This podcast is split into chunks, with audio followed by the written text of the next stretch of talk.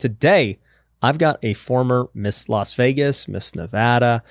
She manages over $50 million of real estate. She's got a really interesting side hustle that's not really a side hustle for her. It's a full business, but I think a really cool side hustle in the PO box business. Um, she's managing $20 million in her new venture capital fund for veterans, which is really exciting. And there's probably a whole bunch of other stuff I don't even know. I've got Lisa Song Sutton. What's up? Hi, thank you so much for having me. Yeah. So I don't even know where to begin. You- You're like me. You got like a million things going on. Sure. Well, I mean, it starts with one, right? It starts with one thing. Um, I started my entire career and background in law. I worked as an attorney doing litigation and business bankruptcy. Hmm. Um, and that's how I started kind of like my big girl job um, and used those funds to start funding a side hustle, which back in the day was Sin City Cupcakes. That was 11 years ago. So your first your business. first like business was a cupcake business. Yes. Was it like a franchise or you started it? How did that work? Uh, myself and my co-founder with that, Danielle, we started it just from scratch as a great idea. Um, Were you into cupcakes or you were no, just I did okay. not even know how to bake before we started this company. Um, I knew how to create LLCs. I knew how to do small business formation, right? Yeah. I knew how to put They taught together. you that in college. I knew how to do the the SOPs and put together operating agreement, and partnership agreement. right. Um, and so it was just it happened to be a great idea that Danielle was telling me about on the phone. We are catching up on the phone one day, and I was like, "Alcohol cupcakes is a great idea." Oh, they're and it's a great idea for. Vegas, Okay. right? So this is like 2012, and I'm like, I, I made all the mistakes the first time founder makes. Right? I'm like, move into my house, like move, move to Vegas. I'll help you start the company. Move into my house. I just bought a house. Like, let's do it. We literally started it in my kitchen, in my Uh-huh. home kitchen in Summerlin, um, and I was still working full time. I worked full time at the law firm, and I realized how interesting. Instead of me spending all my extra money on like clothes and shoes and handbags, what if I just use this to fund this fun side hustle? And that's exactly what we did. So I was like the financial partner. Mm. Um, although nights and weekends I was baking, I was running deliveries. Wow. I was so super hands on to learn the business, and um, and it grew from there. so uh, how did that business progress and go along? so so much fun. We it it scaled so quickly um, and so fast. Um, so it was unexpected. So I stayed working at the firm for the first 18 months that Sin City Cupcakes was alive. Uh-huh. And then one day I realized, wow, we've hit a lot more in revenue than even what my salary is, right? So I was like, how how do I reconcile this like in my brain? Because I liked what I did. I liked working at the firm. I liked the people I worked with. So it wasn't like a I want to quit the job and stick it to the man and go off and do my own thing Right. um, it was just looking at fiscally, like what makes sense. Because I was sp- I was spending five and a half days a week working full time at this law firm. Hmm. So I went to my old boss at the time, and I was like, "So you know about Sin City Cupcakes?" And he's like, "Yeah." And I like, how's it going? And I was like, "Well, I It's was like, crushing. I was like, um, I was like, you know, we are we're hitting we're hitting eight figures, um, and I make one hundred forty thousand dollars here as a third year associate. and he looked at me. He was like, he gave me a twenty thousand dollar raise right on the spot, and he was like, you can't leave yet. He's like, just just hold on, you know. And so, um. I initially went from full time salary down to part time, and then I did part time hourly, and then I was per project. So it was kind of like a slow Yeah. progression fade away from my day job, from the nine to five. yeah. And I am grateful that I did it that way, that I started my entrepreneurial journey that way because I was able to do it in a very risk mitigated way. Yeah. I didn't sweat how I was going to pay my mortgage. I didn't sweat how I was going to like live. Yeah. right? As this business proved itself, you were like, all right, I can, you know, take some off the table over here. Sure. Yeah. Yeah, I think- businesses are expensive. People forget that. Yeah. you know? I think um, my journey was similar because, you know, I got started flipping couches. That was like my first ever business. yeah. And, you know, I'm flipping these couches and making money. And then I get into house flipping. And it was not like I just quit, you know, house flip or flipping couches. Like I still And flipped couches yeah. Mhm. for like a year and a half Mhm. and slowly started to fade away too Mhm. once real estate and flipping became much bigger. Yes. And then I was like, all right, I. I can definitely get by. Mhm. I don't need like a consistent income. Mhm. I'll be good. And it's a matter of like time allocation, one. And then now, especially now, um, I also look at like where do I feel most purposeful?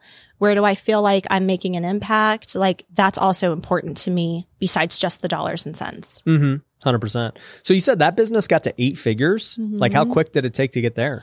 Um, just shy of 18 months. So it was Eight fast. figures in 18 months, Mhm. just locally. hmm But here's the thing you got to remember so timing is so much of it, right? This is back in 2012, 2013. So this is Vegas was still coming out of the recession. Yeah, yeah. And people come were flocking to the strip, especially as an international destination, because it was still extremely affordable. Yeah. And hotel rates were like, I think maybe record lows. 30 bucks. Yeah, exactly. They just wanted to get people to come back. And um, initially, what really helped us get like our first bumps um, was international tourism.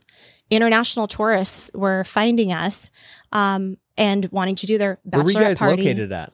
Um, so processing facility just off of Valley View and Sunset. So we never did a retail storefront. Oh, so there's no retail. Never did a retail So how storefront. did you sell? Um, by the dozen. We forced you to buy by the dozen, and it was baked fresh, made to order. Oh, so you just delivered everything. Exactly. Wow. And so we st- we started with that model because it was a you know self funded bootstrapped Yeah, yeah. side hustle, right? So we're not going to go get some expensive retail front lease with unsold product sitting in the window, especially with the you know with the food product, right? Um, especially with the alcohol in it too. Even at so the how end much of the was day, a dozen? Um, our our initial pricing back in the day, I think a dozen was like thirty eight, and then now it's like fifty two or something like that. And like how much uh how many did you have to drink for like a beer or whatever? So I- you know, we Or not drink, but how many did you Yeah, eat? Like yeah, it was yeah. one cupcake, one beer. No. So uh, the way we got the alcohol in was proprietary filling that we injected into the cake after it's baked. Got it. So it wasn't like poured into the batter type of situation. Yeah. Um, It there the was that filling. filling, yes.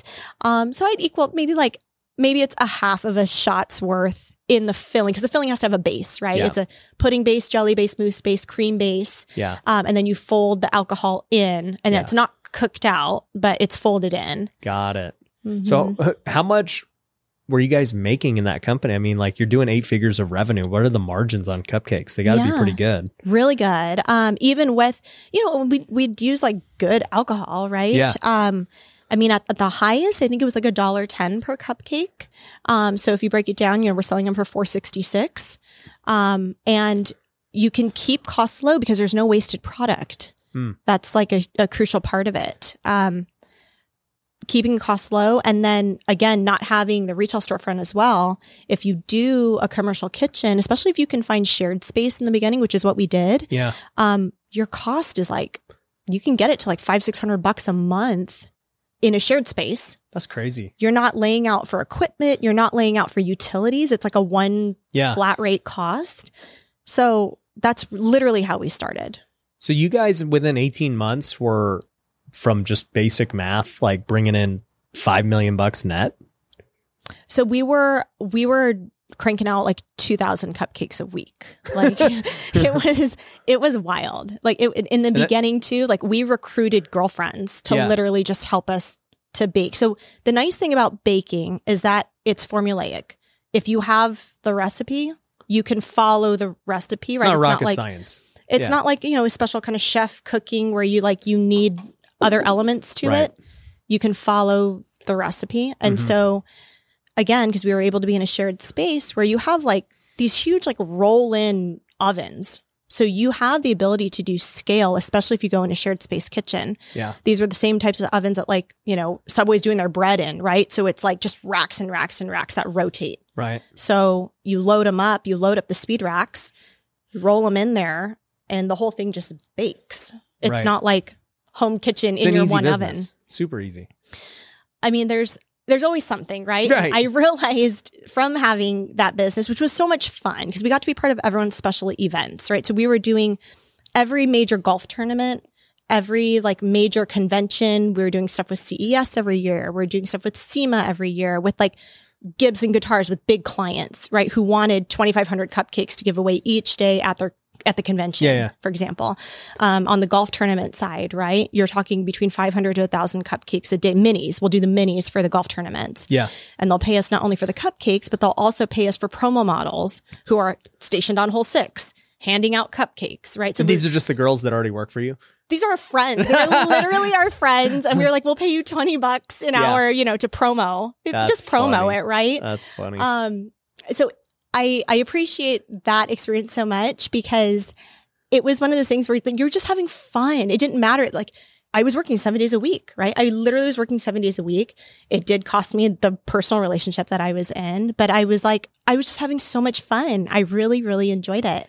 Yeah. Um, So what ended I up happening with that business? So um, now we're um, under an M and A, uh, which is really exciting. Um, that was never like we didn't build it with that intention in mind, right? Like maybe one day we'll sell or do an M and A. It was literally like this is so fun and a fun idea. We should just do it and we'll figure it out. So there was like no business plan. There was no planning until it, it was forced upon us to have to plan. Um, and so now, fast forward 11 years, right? It's, it takes time, it- especially when you bootstrap. It's Yeah. taken time to become attractive enough and getting through COVID too. Yeah. Um, our, you know, our governor back in 2020 closed the strip for over 90 days. The majority of our clientele, like over 90% tourists, right? Closed the strip, like, like completely closed. So we literally saw like 95% of the business for that year of 2020 cancel or postpone within like a 48 hour period hmm in March. Right. And we were like, okay, let's kind of let's still figure it out. And then the county came in and they said, if you guys stay open and continue producing, we will fine you a thousand dollars a day. hmm And I'm just like, who does this? You know what I mean? Like it's just it's so Yeah. unreasonable. So as any entrepreneur does, you pivot. And um, in my shipping stores, I put in um, mini fridges because the shipping stores were open the entire pandemic. The mail never stopped running. Right. FedEx, UPS, whatever, right? Right. Never stopped running. Um, there, it was essential. Yep. The the stores were essential. And so I put in mini fridges into each of the shipping stores. And then I said that our bakery was selling to Ship Las Vegas wholesale. Okay. And then we turned on DoorDash and Grubhub, which we had never done before. Okay. Um, because again, we were mostly focused on a tourist market. So we hadn't paid really paid a lot of attention to the local market. And um, that was a that was a game changer for us and just got us through COVID. hmm Um, and then actually created another line of revenue hmm of having DoorDash and Grubhub open in servicing these fridges. Right. So you just never know, you know. Years for a business to still be around and like still, you know, obviously you guys have innovated and other things, but Sure. um to to see that you're now um doing M&A with it is cool. But, yeah, we're like, really excited about it. So you guys just like rolling up with other companies? Like how's that going to go? Yeah, so it's um I- I mean I'm under an NDA, but it's a conversation with a national bakery brand, Okay. and um we have an we have an excellent working relationship with them. We'd we'd had a working relationship with them prior, um just as as a as a partner as a servicer, um and so there's an opportunity to uh, have more um more of a an acquisition take place, and I mean 11 years in um frankly like both myself and my co-founder like we have You guys are kind of burnt out. yeah well we moved on to other things Yeah. you know um and i'm so grateful for that first company i'm so grateful for the experience and kind of all the all the challenges and lessons that it taught me too hmm um but i did this great exercise with one of my mentors actually ken mcelroy Yep. um real estate mentor Yep. we rolled out a piece of paper and he was like you need to write down like all of all the stuff all your projects all the stuff that you have going on so i write down of course all the companies right that's what comes to mind first i write down the boards that i was on at the time i write down all the community stuff i was involved in all the stuff like i write down all the projects and he's like we had different color pens markers and he's like circle the ones that make you money so you circle, right? And there's this whole other side of the page that has no circles on it. And you're like, Yeah. I'm doing all this too. And then um, you circle what, uh, like what things like make you feel purposeful, like what what's purposeful work or or activity. Circle some of those. Then you circle what could you see yourself doing for the next 10 years? Like in a decade, are you still involved with whatever this project is? And you circle some of those. And it was a really clarifying exercise because it made me realize, even over here on the left side, where these were items that were circled that made me money, I had no other overlapping circles on them. I didn't feel purposeful. They didn't bring me joy. I didn't see myself doing them for the next 10 years. And that was really eye opening for me because I think for the longest time I had just been kind of wrapped up in achieve and succeed, achieve and succeed. And I didn't ask these other questions. hmm Yeah, no, that's really good. There's a in Good to Great, I talk about this a lot. Um, you know, he's got this thing called the hedgehog concept, and similar in that you know there's three circles. One circle is you know can this you know drive your economic engine? Does it make money? Right. Two is you know do you find purpose or passion in it? Right. Mhm. And then three is can you be world class at it? And so, you know, if, if you're going to be great in business, having all three is, Is key. the trifecta, sure. Yeah. Mhm. And you know, you can get by with one Mhm. or two, but you know, for you, it sounds like it, it was two. And it's like, yeah, I mean, two can make you a boatload of money, sure. but you're not going to enjoy it. You're just going to kind of be like, whatever. hmm And and it will lead to a point where now your attention is diverted to other things because it just no longer holds a purpose for you. Mm-hmm.